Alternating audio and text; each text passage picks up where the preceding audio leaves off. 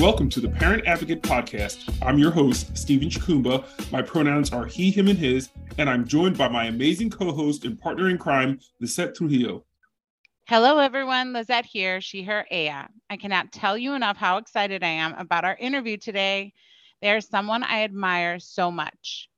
This is episode 12, and we are lucky to have a movement leader speaking with us today. That's right. Today, we're interviewing the fairy godfather of trans kids, trans activist and movement lawyer, Chase Strangio. I am so looking forward to this show, folks. So welcome once again to the Parent Advocate Podcast. Let's get started. Lisa, I go from not speaking or seeing you in over a week to seeing you like back to back. What's good, universe? Fill me in on all the other stuff we didn't get to talk about when we last spoke. Honestly, I'm so grateful for a quiet week. My inner introvert is thriving. I've been able to focus on work, a little bit of advocacy, and catching up on laundry, which I weirdly find relaxing.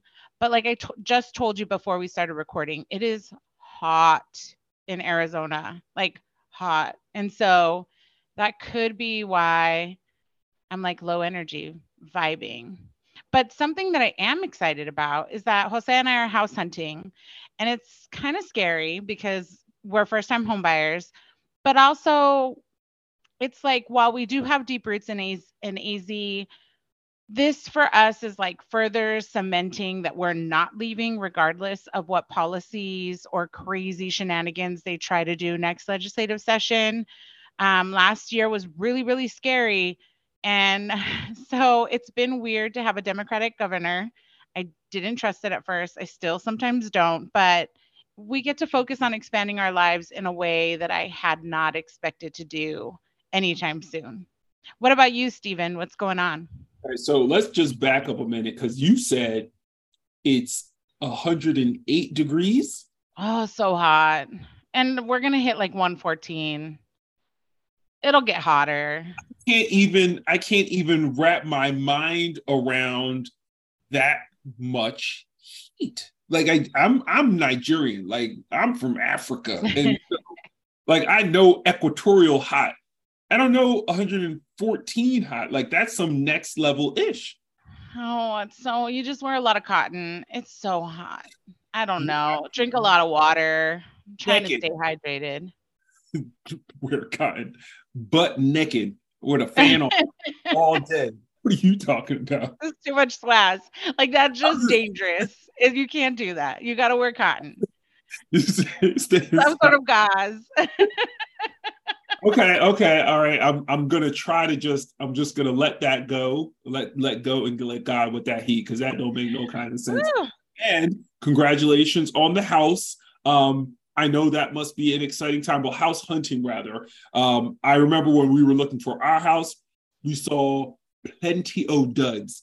And that was primarily because the realtor that I was using wasn't from this area and was only trying to show me houses in like crappy areas, thinking I would be like, okay, well, what if I spent more money? What if I had a little more money in my budget? That wasn't happening. Like Nicole kicked her to the curb, quick, fast, in a hurry, got me with her realtor who was amazing, Jay, awesome. So make sure you're dealing with someone who really, really knows their shit, knows the area, knows the homes, knows the schools, like not some joker realtor. I mean, you've been there long enough that you probably could do it yourself, but make sure you got somebody who is not just trying to catch a check, but is actually trying to find you the home that you're looking for. Yeah, we're really excited with who we found. Actually, I told you that I went to Catholic school. Mm-hmm. And so she went to a different Catholic school, but we're all interconnected. So she's friends with friends that I'm friends with. So she knows the area. I'm happy. Okay. All right. All right. So what did I do? What have I done? So I spent today, like I'm going to start with today, doing yard work. It was probably the most fulfilling thing that I've done today because I mowed the lawn front and back, trimmed, blew, edged, and then I wanted to like take a look at the house from the street because I did all this work and there was this branch hanging down blocking my view. So I cut it down. So I cut down a branch. And I cut down another branch. So I ended up pruning this tree. It's like one of the city trees, so they should have pruned it, but they're never going to prune it. So I pruned the tree. Then I was like, ooh, I pruned some of my trees. Then I stripped all the branches of the leaves. Then I cut up all the branches into limbs. Then I broke all the limbs. I have 6 leaf bags and 3 garbage bags full of limbs and leaves in my front yard. Like, that's how busy I got. It was so therapeutically good. I was loving it. So it sounds satisfying. I thought you were going to say like you had some wood for fall or something. No. Like it's not substantial. No, so I probably could have saved the wood and used the wood. And, when the fall came, put the wood in the fireplace or put in the fire pit. That's just way too much work. I don't know if it's dry enough. I don't know if there's bugs. I don't bring the bugs in the house because they're that's true. That's smart. So I was just like, yeah, I'm just going to pay. I don't know what kind of smoke it's going to be. Is it going to be smoky wood? So I was just like, there's too much thinking going on. I just want this limb gone. Now the limb is gone. And now you can see. You can see. I mean, I'm trying to tell you, my house has such curb appeal. I'm going to have to send you pictures of the shot that I took after I cleared the limb out because I could see my house from the street. I can't wait. Gorgeous. Is what I'm assuming. So yesterday was Chima's birthday. He turned 20. So we did happy birthday to you, Stevie Wonder version. And got a little cake. So ever since he turned 18, and he could get his first. No, I think he got his first tattoo at 16 because he could go with his parents. But ever since he could get his first tattoo, he's just been tattoo crazy. So every birthday, every person, every event where he can get a gift for me. He always wants a tattoo. So he's getting some like sunburst tattoo on his shoulder, and then he's going to finish the leg tattoo. So we kind of talked about tattoos for his birthday and like scheduling the appointment. So that was like another thing. It's really just been like work. Oh no. Oh my goodness.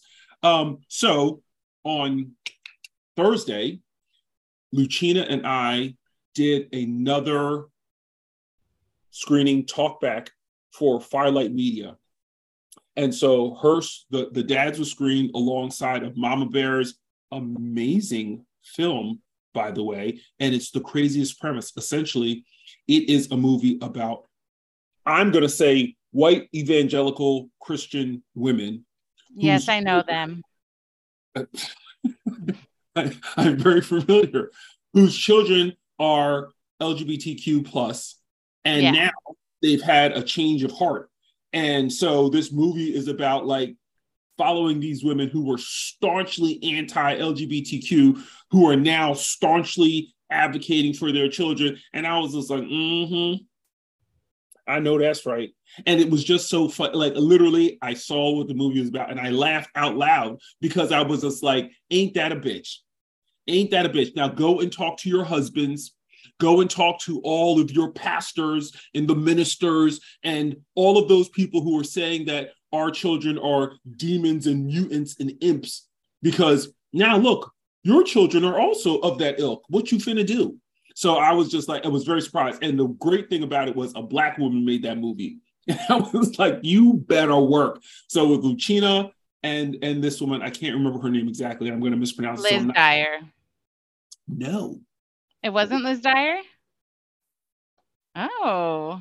It was like somebody, I'll look it up, but it was not her. And this sister was a sister, bona fide in the, like, and she's like a award-winning, like I'm remiss because I do not know her name, but this conversation was amazing. It was moderated by a transgender individual as well. So it was the real deal. I really enjoyed it. It was great conversation. It's streaming on YouTube. It's available on YouTube rather. It was posted live. It was streamed live or broadcast live on YouTube while we were doing it, but it's also available on YouTube. So I'm gonna find you the link and I'm gonna send it to you. And that went really well. So all of those things. I can't wait to watch it. I'll have to check it out. Yes. Yeah. So yes, there's a whole, there's so much going on. But, But before we get into all the things that we have going on, we got a full show today. So let's get to today's topics and get to our guest interview today. I'm so excited. So Lizette, let's talk about Greek life. You and I are alum of Greek letter fraternities and sororities. You're an alum of Kappa Delta Chi and a Latinx sorority. And I'm a member of Alpha Phi Alpha Fraternity Incorporated. Oh, six! And these organizations and relationships are still so important to both of us in our lives. That's right. I was so involved in my sorority for decades. And the organization and relationships I built are still some of the closest. This morning, I literally had brunch with like 5 of my sorority sisters. I know the same is for you. And so I wanted to bring up this story that came out on the 19th regarding a non-binary student being stripped of their letters. Could you imagine being stripped of your letters? Absolutely. I would be so upset. Fae Guzman is a senior at St. Lawrence University, and they say that when they considered joining Greek life, they first asked their university, stating that they reached out to the university, which went on to seek official approval from each of the sororities on campus that Guzman could rush. That included approval from National Chi Omega organization.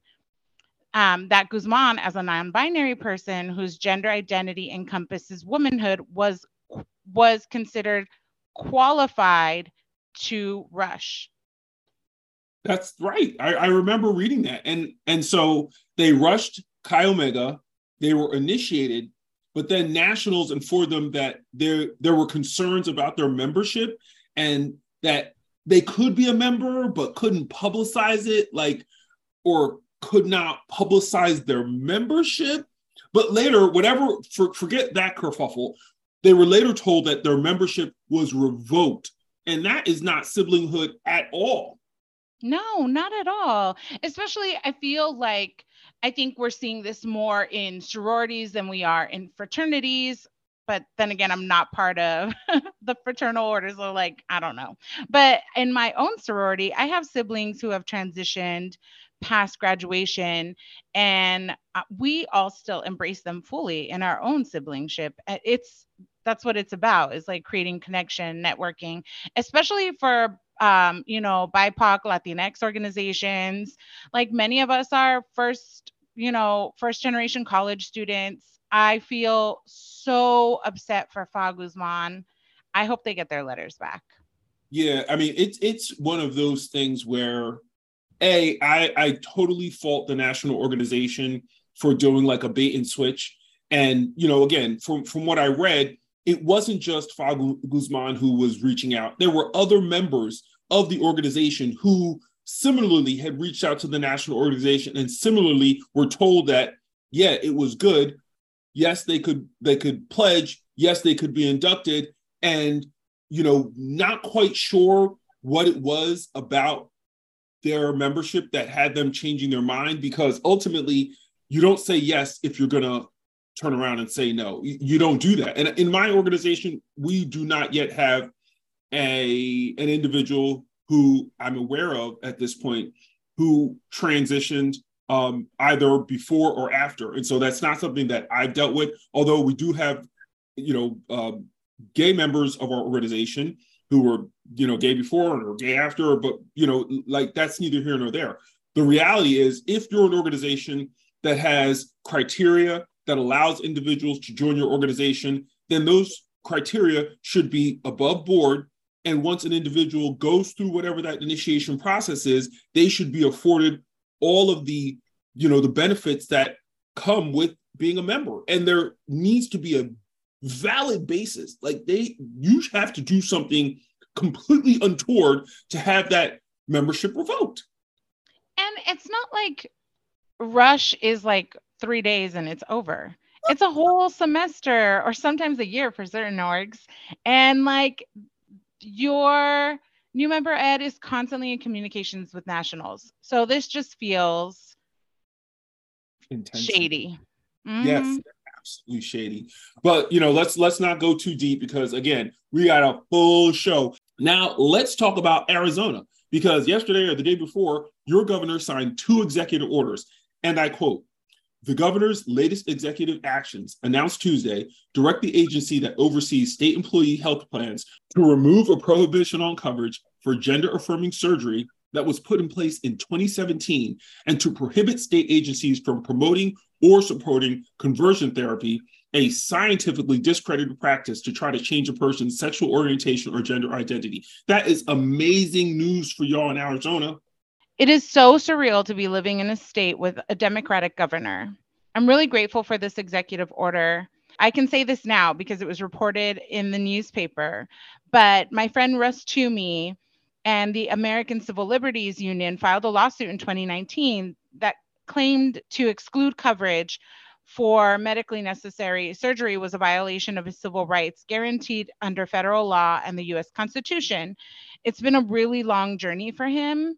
And so with this new executive order, it's going to force them to settle his case, which is like really exciting. I'm so glad he's finally going to get the care he needs and is deserving of. Congratulations, Russ. I love you. Big ups, Russ. That's awesome. Like that's really hard. Like any of these plaintiffs that are putting their lives on the lines to fight these cases are really courageous and brave and really need to be given like the utmost respect because it's hard. Litigation is hard. Being a plaintiff is hard. Having people just turn your life upside down and examine you and force you to go through depositions and just all the crap, turning over medical records. It's just really invasive. It really is. And so I really do admire all of the plaintiffs that have gone up against the states in these cases, because it does take a lot of fortitude to stand in the breach and to stand up for your rights. And not only your rights, for the rights of other people. Yeah, but it was so hard. So I'm so glad. I'm so glad it's over for him, almost. Well, today's guest is no stranger to the courtroom and has been at the forefront of fighting against anti-trans legislation for well over a decade. And I know we are both excited to see him. So let's get started and welcome him to the show. As I keep saying over and over again, I'm so excited for our guest today. Chase Strangio is the Deputy Director for Transgender Justice with the ACLU's LGBT and HIV Project and a nationally recognized expert on transgender rights. Chase's work includes impact litigation, as well as legislative and administrative advocacy on behalf of LGBTQ people and people living with HIV across the United States. Prior to joining the ACLU, Chase was the Equal Justice Works Fellow and the Director of Prisoner Justice Initiatives at the Sylvia Rivera Law Project, where he represented transgender and gender nonconforming individuals in confinement settings. Chase co-founded the Lorena Borjas Community Fund, an organization that provides bail and bond assistance to LGBTQ immigrants in criminal and immigration cases. Chase is a graduate of Northeastern University School of Law and Grinnell College. Known as the face of the whole legal battle for trans rights in the United States, Chase has been on the front lines for the fight for trans rights, arguing cases before the Supreme Court of the United States of America. Everyone, please welcome Chase Strangio to the show. Yay! Welcome to our show, Chase. It's truly an honor to have you on our podcast. I'm so excited. I've been excited for a long time. I have so many questions for you. You know that question, if you could pick three people to invite to dinner, you are one of those three people, because I want to know your point of view on so many things when it comes to grassroots organizing, advocacy, and working in systems to help make change. So my first question sounds kind of simple, but I want to know what drives you and your activism. Well, first, thank you for having me. It's great to be here with you both. And I think sometimes questions of drive and motivation aren't simple at all. It's really complicated and probably a, complex interplay of a lot of things. Sort of, why do I do the work that I do? Why have I continued to do it? How do I do it? And all of those things are really shifting all the time. And some of it probably is just inherent to who I am. I think I always had a drive to make change in various ways, to feel like there was injustice that I observed, and I wanted to be part of disrupting that. And that took different forms at different points in my life. And then as I became involved in queer and trans activism as I went to law school. I think currently what drives me is a recognition that our legal systems are inherently flawed and violent, but we're still operating and living within the consequences of them. And so what does it mean to recognize that, but still have to contend with them? And one of the ways that I think being a lawyer and being a lawyer in the way I want to be a lawyer, while recognizing that reality, it means is showing up to limit the harms and the violence that the state imposes through law on communities that are historically oppressed through, in particular, legal systems and cultural ones that are a product of legal ones.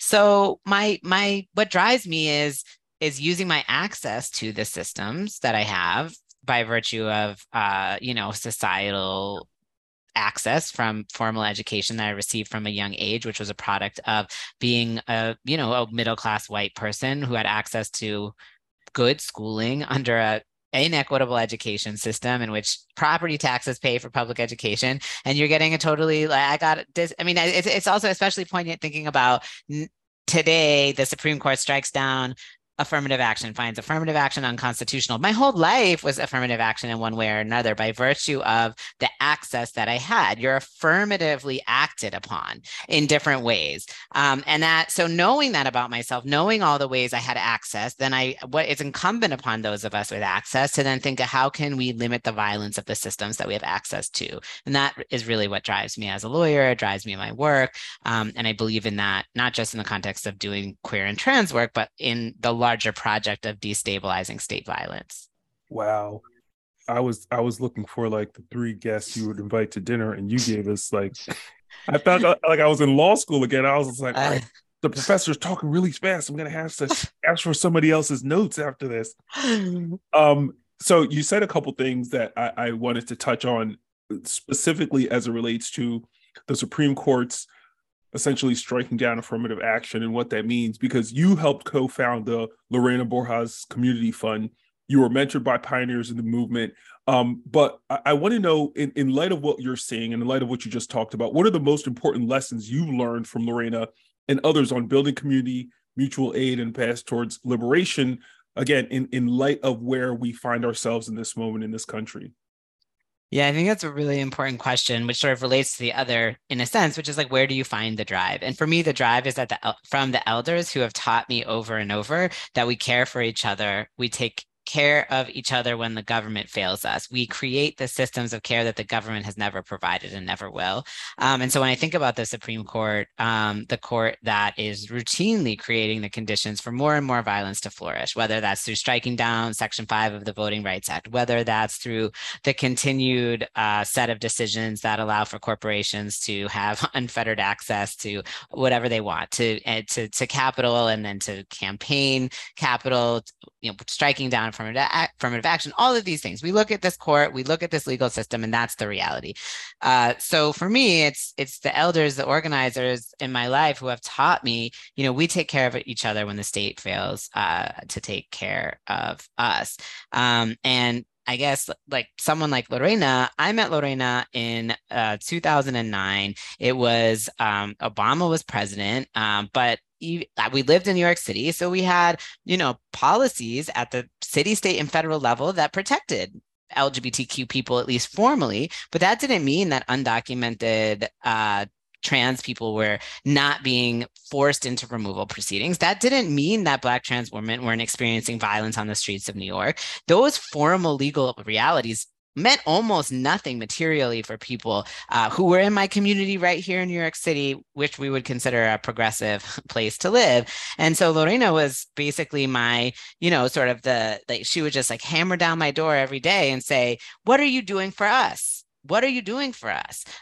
She had this little bag and I had all her notes about everyone in her community, their immigration status, what their prior criminal convictions were, what their possibilities for immigration relief were. And I was like, wow, like, here's this woman who herself has been subjected to so much state violence over decades out here showing up. And what are we doing as lawyers? What are we doing as lawyers who are saying we're defending trans people? We're seeking equality, but we're not seeking justice. And I think that Lorena really taught me, as did Miss Major, as did Flawless Sabrina, to say, look, Don't get caught up in the legal demands of big organizations, of mainstream legal movements. Really get caught up in the needs of the community. And so, you know, I wasn't going to sit by and think that just because Obama was president, we were going to be fine at a time when there were more deportations happening than at any other previous time in history, where there was such cooperation between local law enforcement and ICE. And there was so much that we could be doing. And that's what led to the founding of the Lorena Borjas Community Fund, which was a bail project, a cash bail project to pay bail and bond, particularly for trans people who are living at the intersection of criminal and immigration enforcement systems, and being able to say, you know, this isn't just about running to court. This is about filling in the gaps to help people survive in all of these areas. So we live 45 minutes from the border. And so we have Mariposas Sin Fronteras down here. And obviously like Familia is in Phoenix. But it's the love that comes from the work that's really hard down here is some of the most gratifying and moving. Yet last night we were at a Pima County Pride event, and I was like, I felt weird about it. But TC Tolbert was there, who's a trans poet, and Daniel tells me I'm not allowed to call him an elder, but he's an elder.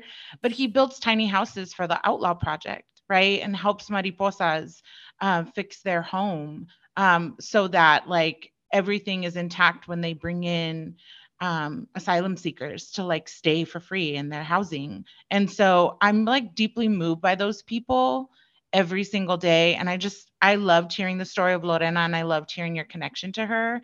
And I think what I find most moving is that like, you don't forget, like I see you early on, like, I know you're going to be like, Lizette, you're like a stalker. But like early on, I was looking towards people when Daniel first came out, and like, 2015, looking towards voices that felt similar to mine, because so many of these stories were not of our own, right? Not of immigrant experience. And you were saying things that made sense to me. Like, this is how we move forward. These are stories untold. This is what community care looks like. And so I take what you say as like truth, right? So when you are talking about community care, you're talking about mutual aid, and then you're also telling us what these bans mean, right? And you've said often like that these bans were created to stop trans kids from existing, and so in order to do that, it requires a systemic erasure, a violent erasure that I think most parent communities have a really hard time wrapping their head around, right? Because often it's their first time experiencing marginalization, where those of us who come from either immigrant backgrounds or BIPOC backgrounds or marginalized in any sort of way, that system of violence is known. I guess my question to you would be like, what do you want parents of TGNC youth to know who may see themselves as apolitical, who may think I'm going to change my child's identity documents, and that's a go, we're good. We live in maybe a blue state or a state with some protections. Like, what do you want them to know? And what are things that they can do so that they can start helping us lead towards progress? Because I think often these parent communities forget that they're leaving footprints, right, through systems. So they are adding to what is happening and or perpetuating what is happening with these small, you know, gradual thousands of footprints across the country. What do you want our parent communities to know? I mean, in some sense, what I want the parent communities to know is what I want everyone to know, because we're all connected. And that is to say, you can't really just protect yourself. That's really never been true, but that's really not true now. You may feel some amount of safety and security, and sure, there are people who can, through the fact that they're billionaires or whatever, insulate themselves from consequences, although not all consequences potentially. I mean, there's a lot of jokes there that I'm not going to go down, but nonetheless, but I think that, you know, there is a way where people stay very complacent and complicit. They'll say, you know, I have the means to take care of my kid, and I'm going to do that, and I'm just going to call it a day. And that might be true about parents of trans youth. It might be true of people who are able to move their kid from one school to another and avoid curricular restrictions. Whatever the case may be, they may feel they have certain amount of mobility, certain amount of access to healthcare or other things. However, I think should have learned by now that things are changing very rapidly and turning, including in the structure of our country and the legal structures that we're operating in. It is not out of the realm of possibility that in 2024, you have a trifecta of Republicans leading at the federal level. Should that happen, it will not matter where you live in this country, because every aspect of what you know will be fundamentally changed. And the way we are going to get to that point is by people sitting there thinking they can protect only themselves, by being deliberately obtuse about the idea that restrictions and attacks on bodily autonomy for one group are restrictions and attacks on bodily autonomy for all groups. Our opponents are well coordinated. They understand these things as being connected. And the question is, will we? And so that's a lesson to parent communities, but it's really a lesson to everyone. It's like, you may not care about trans youth, or you may only care about your child, but it's just so much bigger than that, because these attacks are not about what they say they're about. It's not just about the bathroom. It's not even just about trans kids. It's not even just about trans people. It's about systems of power. It's about democracy and eroding what we understand democracy looks like. It's about moving governments very far to the right. It's about imposing, sort of Christo-fascist structures in our country. So there are big implications here. Trans youth may be a gateway drug. We may be the canaries in the coal mine, but it doesn't start and end here. So there's a long history leading up to this point, and there's a lot that will come after. And so where are we going to be in our fight? That's so deep. And it's funny because a lot of what you're saying is resonating with me as a person of color, as a person of immigrant parents who's been in this country, who's seen the erosion of life and liberty for marginalized communities happening over time. And I never thought when I was having kids, I was thinking, you're going to inherit a world far better than mine. And I'm thinking, you're going to inherit a burning planet, like a literal burning planet, as the wildfires in Canada blocking out the sky in New York are testament to. And so I just had to just chime in on what you just said, because in my advocacy, when my kid came out, I was just like, oh, I'm going balls to the wall, because it's not just him. It's not just Daniel. It's not just Libby. It's all of us. All of us. I'm not even talking about trans kids anymore, because it's all of us. And so my next question really goes to something that I think I know the answer to, but I'm going to ask it anyway. As a person of trans experience, as a person who has these intersectional identities that you can't put down, you can't say I'm not this thing today when I step into court. But sometimes when you go into court, I imagine that it's hard to not have a personal stake, your chest swelling up, because the things that you're fighting against are things that impact you personally. But how do you separate, or do you separate, when you're in court, when you're arguing, when you're litigating, when you are fighting tooth and nail against these things? Are you fighting from the mindset of a jurist, of a person with, considerable legal understanding? Or are you fighting as the person, or from the perspective of a person who has a personal interest and personal liberty at stake at the outcomes of these cases? Yeah, I mean, I think it's sort of like I'm doing, both. And they can't necessarily be extricated. I think one of the real dangerous lessons of, especially I would say, professional, environments, is this idea that the closer you can model the white cisgender heterosexual way of being, the more successful you will be. And so in turn, the demand becomes you need to become more like this, and then your voice can be heard. And then you will, and a lot of times the more like this is something really not great. Like if you're more condescending, and if you sound more like, you know, everything when you don't, or if you don't listen, it's this very, not, and not to say that's exclusively true. I don't mean to be overly reductive, but law, for example, privileges a certain voice. And it's the voice of the people, that slave-holding white men who wrote the Constitution. That's the voice of law. And that's what we're told we have to emulate. But how awful to then always be trying to emulate that, to be seen as intelligent, to be seen as having a worthy voice. And so for me, I think I never want to I never want to buy into that reality. I always want to show up as my full self and that be the benefit. That be not only like, that doesn't mean I don't know the law. Like I want, you know, anyone can know doctrine. It's not just cis straight white men. As much as I think some institutions would like us to believe that, obviously that's not true.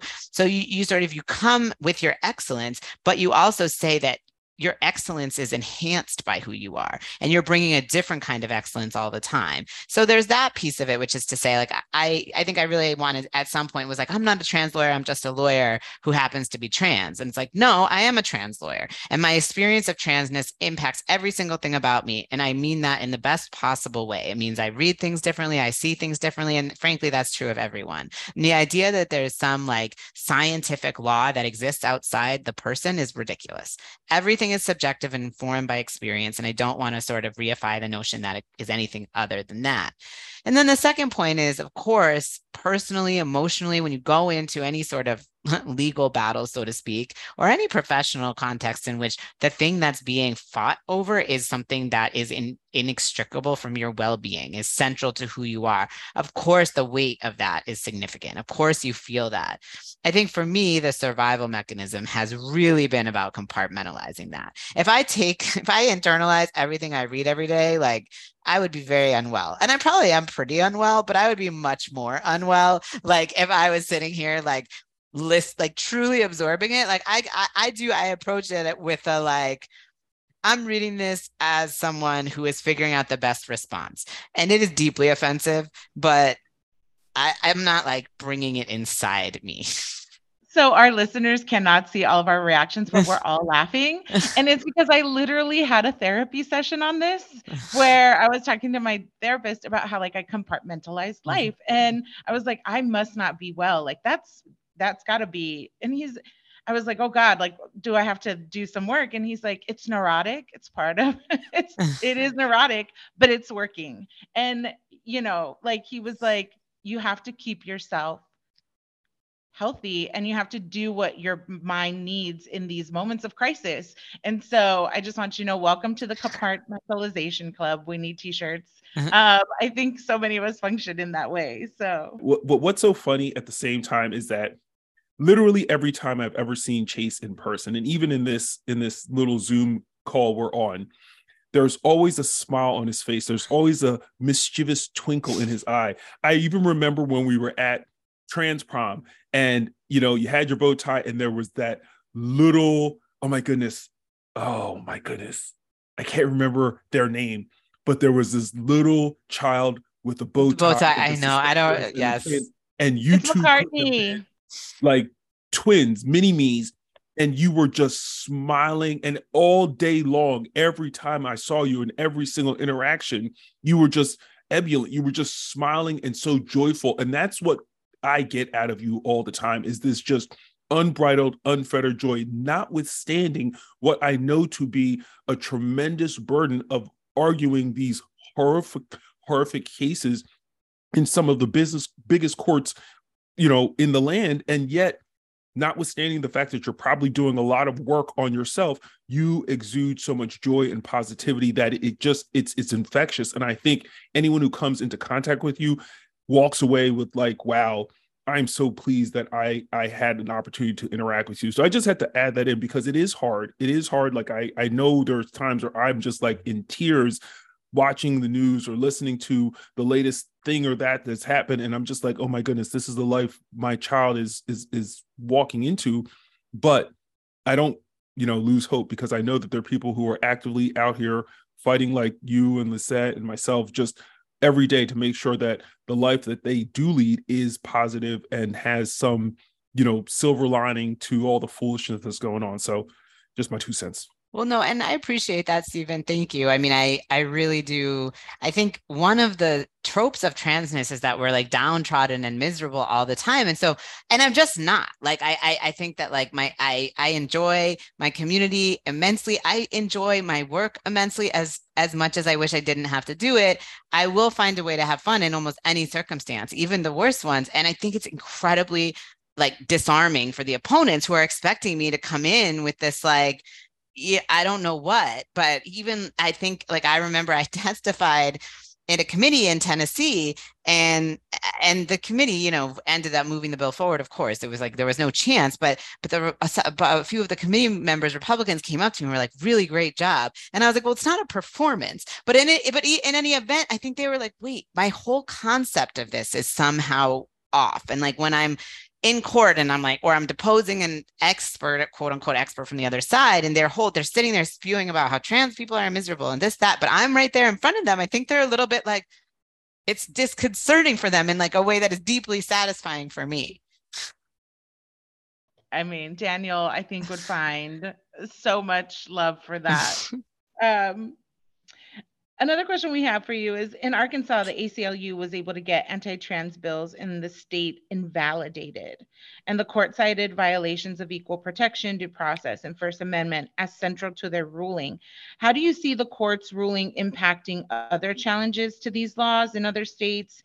Is there any precedential value to this ruling? Do you think it might stop what we're seeing?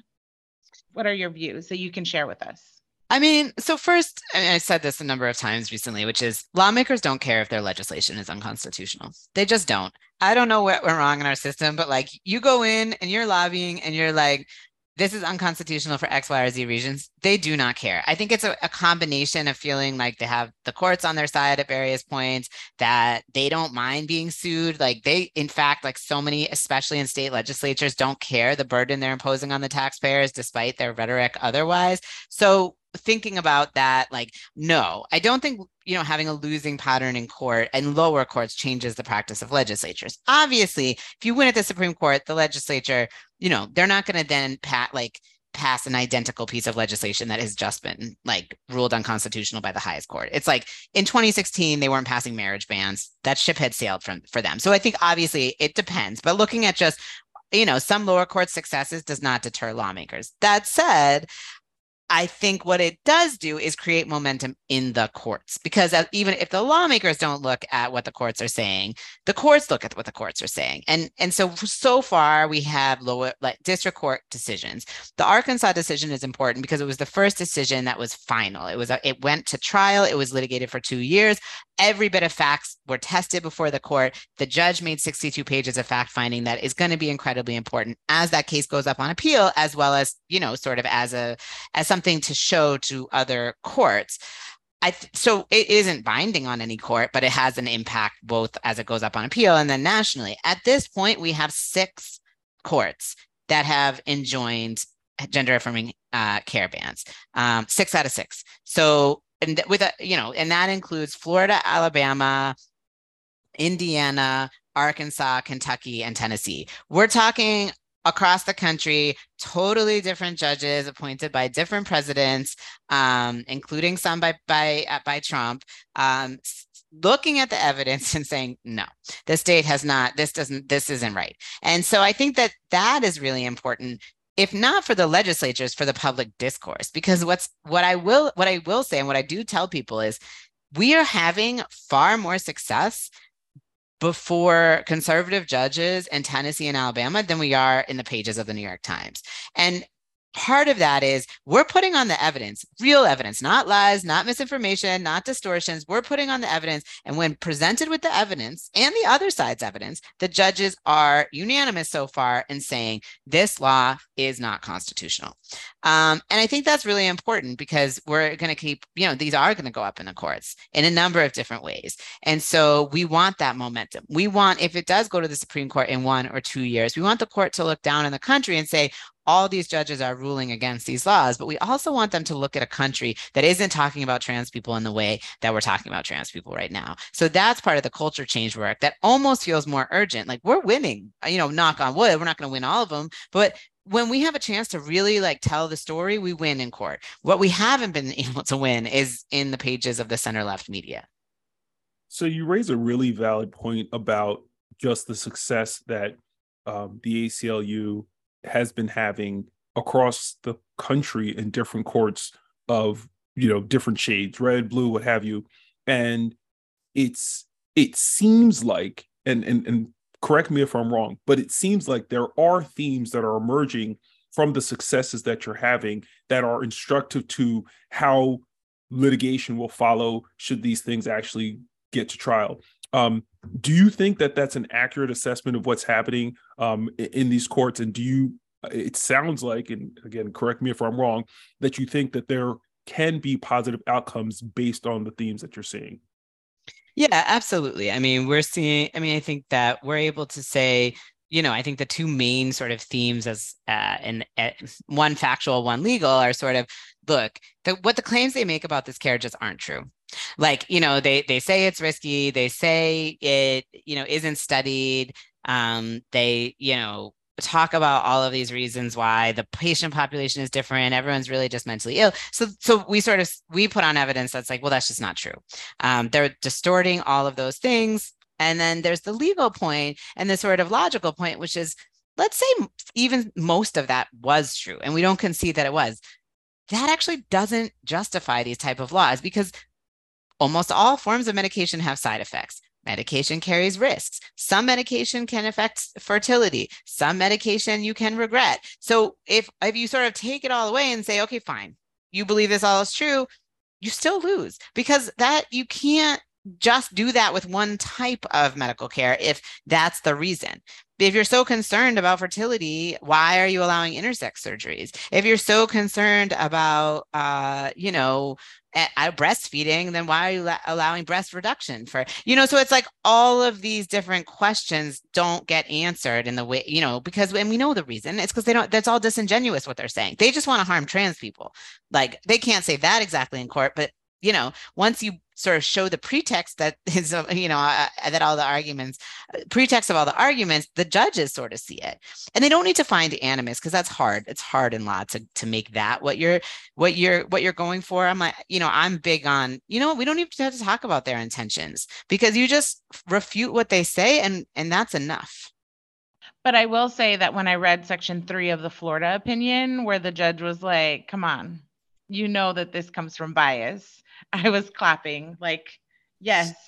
Some of the opinions have been clear, which I think is helpful down the line, I think, with public discourse, like what you were saying with the way we talk about access to care and trans people in general. I've been happy to see that in some of the opinions. Yeah, I mean, I think there's so much in there that's so helpful, both for the courts and for the public. And there's different ways that it can be done. I think one of the realities of sort of how you engage, particularly in civil rights litigation, is the more conservative the court, the more uncomfortable with the idea they are of naming bias. You know, they're way more uncomfortable with being called a racist than racism. You know, it's like all, like, it's just like all, I'm like, I was like, shouldn't the thing that makes you uncomfortable be these systems that are deeply harming people? But no, it's just like simply like being name calling. That's the biggest problem we face. So it's like, you have to, you know, at the end of the day too, we have to remember the judges are people, and they're operating in their little universes, oftentimes very isolated from, you know, sort of more diverse, let's say, realities. And in that sense, I really mean diverse, like in terms of thinking, like they're around other judges, like talk about a narrow world. So you really have to break through, and you have to break through in different ways. And part of the way you break through is just to have a massive cultural breakthroughs, massive changes in culture. Well, we couldn't interview you and not ask you questions about trans prom because you are the fairy godfather of trans kids. The kids dubbed you this. So I have, I guess, a few questions because you were instrumental in making this happen. I mean, it wouldn't have happened without you, clearly. So my question is, what was the experience for you? Well, I have 3. Why did you say yes? Because although I'm so grateful you did. And what do you see for the future generation of TGNC kids? So I guess, I mean, why did I say yes?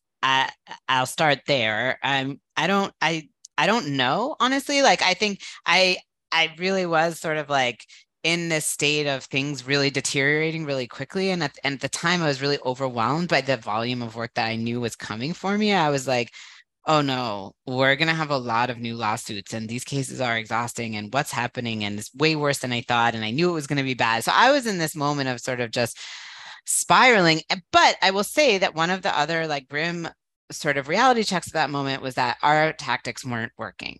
You know, it wasn't working to lobby these legislatures. It wasn't working to just prep people to testify. It wasn't working to even run ads in the state. You know, a lot of our tactics that, you know, worked to varying degrees at different points were not working. And so I was eager in the same way that you all were eager to find something else to do, to find something else to disrupt the landslide of attacks, to disrupt the toxicity of the discourse, which I have been complaining about since at least 2015. I mean, I've been talking about the New York Times, the failures of the New York Times, the failures of the Atlantic, the failures of The Economist, like all of the ways in this, these publications that consider themselves and their readers who consider themselves part of the center left are just really compromising the well-being of trans people. So I was now looking at the failure of our typical tactics to stop anti-trans legislation, and then just the continued frustration with the way in which popular discourse was continuing to devolve, so to speak.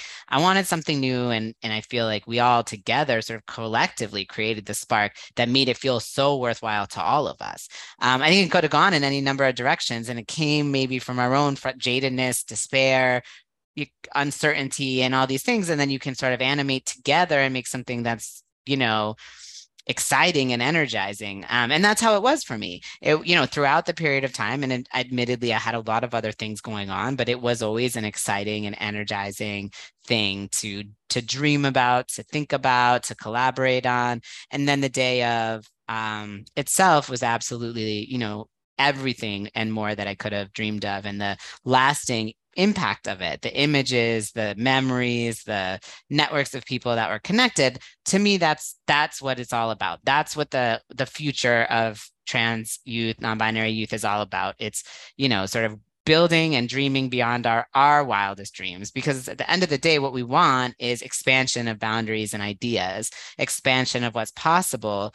And that means they're going to transcend even what we think of as possible and creating things for the world. And I'm excited for that. And I can still consider my job to be to limit the restraints and the constrictions on their ability to dream their best dreams. And then our last question, which is kind of similar to that, but like, and it's something that Daniel has asked too, from you, because Daniel's like, I want to know what Chase dreams of the future. Like, what is your vision of a world for trans people? I mean, and similarly, I almost want to be surprised by it. It's the world where we continue to get to, you know, show up with new forms of community, of desire, of art, of creativity. I will say that the things I've seen in our communities, I couldn't have dreamed of 5-10 years ago. That from everything from like art that people have created to sort of caretaking that people have developed for demand from like institutional demands that people have made. You know, I'm learning all the time, and that's what I dream of, is something that I couldn't imagine in the present, because we're moving forward in our thinking. That instead of saying, oh my God, look, we're moving backwards, we're re-entrenching the gender binary, and we're doing gender reveals like every day. Like, I want the opposite of that. I want a world where you don't say, oh my God, we're moving backwards, where you're almost a little bit anxious and excited about how much you don't know and how much feels possible. Thank you for that. That's beautiful. Oh my goodness. Chase, thank you so much for joining us today. This has been probably one of my more enjoyable podcasts, and we've had some really great guests. So that's saying quite a lot. We know you're just so busy, and the fact that you made time for us today means everything to us. So I just want to, just for myself and Lizette, I just want to say thank you so much. Thank you. Thank you both for making time and being flexible with me. And it was just so nice to see you. I said, I miss our Tuesday meetings. I know, me too. It was so nice to have something beautiful to do instead of what I do normally. So, Chase, if you can stick around for our next segment, Allies and Assholes, please do. Otherwise, thank you so much. It's been an absolute pleasure. We'll talk to you again soon. Okay, thanks. Cheers. Now it's time for our recurring segment, Allies and Assholes, where we highlight individuals or groups that are supporting the LGBTQIA community on the one hand, and call out straight up assholes who are trying to move us all backwards on the other. Lizette, who are we talking about today? Our ally of the week is Vice President Kamala Harris. The Vice President made a historic visit to the Stonewall Inn, the location of the June 28, 1969 standoff between police and patrons of the bar. The subsequent uprising sparked the current fight for LGBTQ rights and liberation. The Vice President toured several locations prior to her stop at Stonewall Inn and reaffirmed the Biden-Harris commitment to support the LGBTQIA community in the face of attacks by GOP state legislators and right-wing extremists.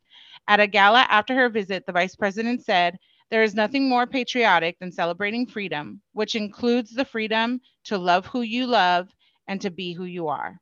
You better work, Vice President.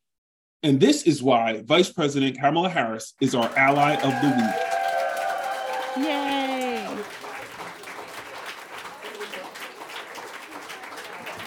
Okay, congratulations to Vice President Harris. Now on to our asshole of the week. Our asshole of the week, without the shadow of a doubt, has to go to those 6 conservative justices on the Supreme Court for their absolutely pathetic, abysmal, and ass-backward rulings on at least the last 3 cases that have come down from the Supreme Court. What a disappointment. From student loan relief to affirmative action. I mean, that's a whole other... No, not affirmative action as a whole.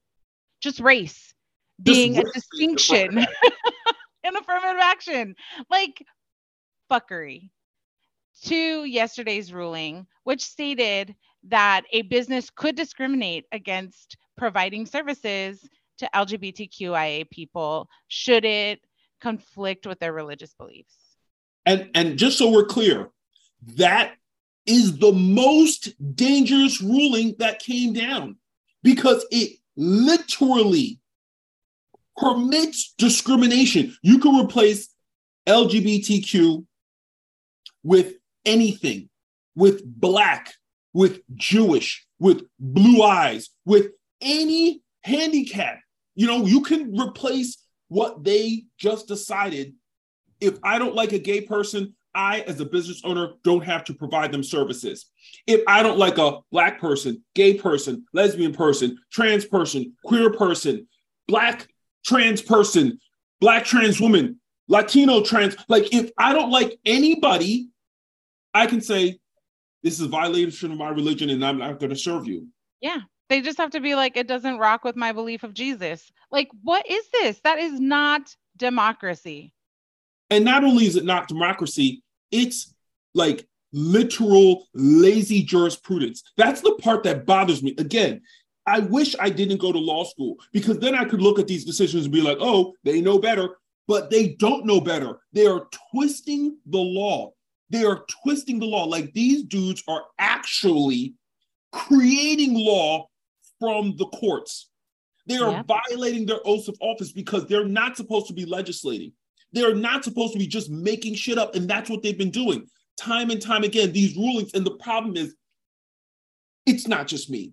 If you look at other legal experts, if you look at other people who are constitutional law experts, for example, from Harvard, from Yale, from UPenn, from any institution that has lawyers who study this, jurists who study this, they're like, the court is going way out in left field to arrive at these decisions. And they're being so blatantly obvious that it's just like, you know, yay, white males, let's go. Let's go, white man. Let's do it. And there's nothing else we can say about it. There's nothing we can do about it. And people, well, and this is the thing. Look, I don't know all the ins and outs of like governance in this field, but just because there's no rule that states that corruption is okay, right? Like we know now that, you know, certain justices have been getting kickbacks, have been getting money. So if we know that and we know it's fuckery, why can't we change the rules? They're changing the rules. So you need to have intestinal fortitude, Congress. You need to have intestinal fortitude, Senate.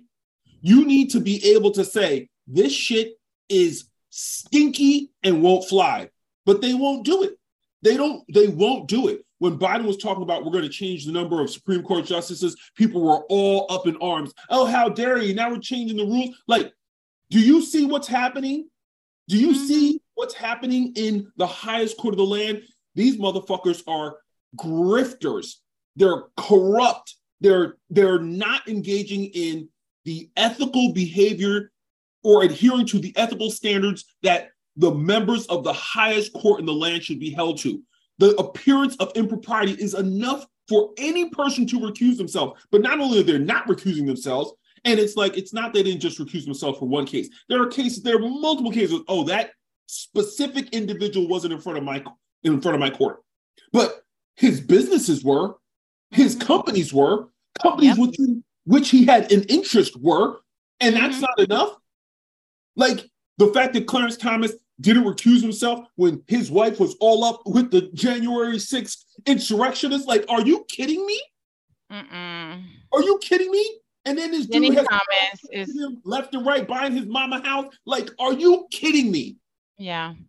It's gross. Any court judge would have been like just slapped with so many ethics violations. But these dudes, nope. Yo, you can miss me with all that. You can miss me with all of that. It's a disappointment, and also not a shock. It's not a shock, but it's also setting a very scary precedent for where we are going as a country. Like, again, I'm like, how are we moving backwards? How do we come from civil rights and the Civil Rights Act of 1964, which said, hey, this country fucked over Black and brown people, and we're going to do better. And we're going to put things in place to make sure that the debt this country owes, it's the people of color, the descendants of slaves are going to benefit. They're going to benefit from the history of Jim Crow. They're going to benefit from the history of redlining. They're going to benefit from the history of not being able to get FHA loans. They're going to benefit from the history of not being able to get any farm loans. They're going to benefit from being, you know, put into horrible communities with no services. Like, all of the things that this country has done to Black people, we're going to correct. These justices have the audacity to be like, race-based considerations in education are illegal and it violates the concept of... Shut the fuck up. You are fucking tripping. How dare you? How dare you? Yep. It's like, where do you live? Roberts, where do you live? Alito, where do you live? Fucking Clarence Thomas, where do you live where everything's equal? Because I'm not seeing it. No. It's crazy. And honestly, like, so much happened this week. We have a full episode of Assholes of the Week. We need to have just lined up. We need to have an Assholes of the Week episode, literally. Or not even of the week, just an Assholes episode. That's what we're going to do. We're going to do an Assholes episode of our show. That's a great idea. On the books. Because honestly, it wasn't just the Supreme Court. Like, you know, DeSantis's anti-immigrant bill went into effect today. Like, there's just so much happening, right? Google stepped away from supporting a drag show because they got complaints from the Christian right. Like, at some point, people have to stand up for what's right. And the only institution I saw do that was Harvard. They said that they would continue. Yep.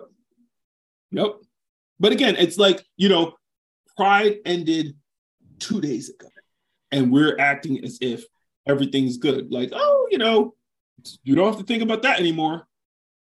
It's all bad. That's not how this works. That's not how any of this works. Okay. All right. Oh, God. Okay. Rant over. Okay. And that's why those six justices, and Clarence Thomas is the first. Like, he is the biggest asshole of the week, but the rest of them all get that asshole of the week because they're just, it's pathetic and it's embarrassing.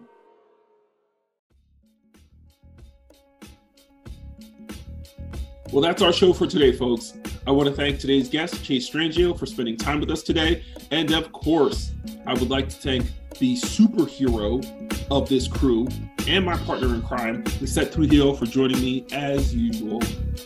Thanks, Stephen. I love sharing this space with you. And more than anything, appreciate the opportunity to have these important conversations on the importance of why we need to show up as advocates in our children's lives. And of course, we couldn't do this without all of you, our listeners. So thank you for tuning in to the Parent Advocate Podcast.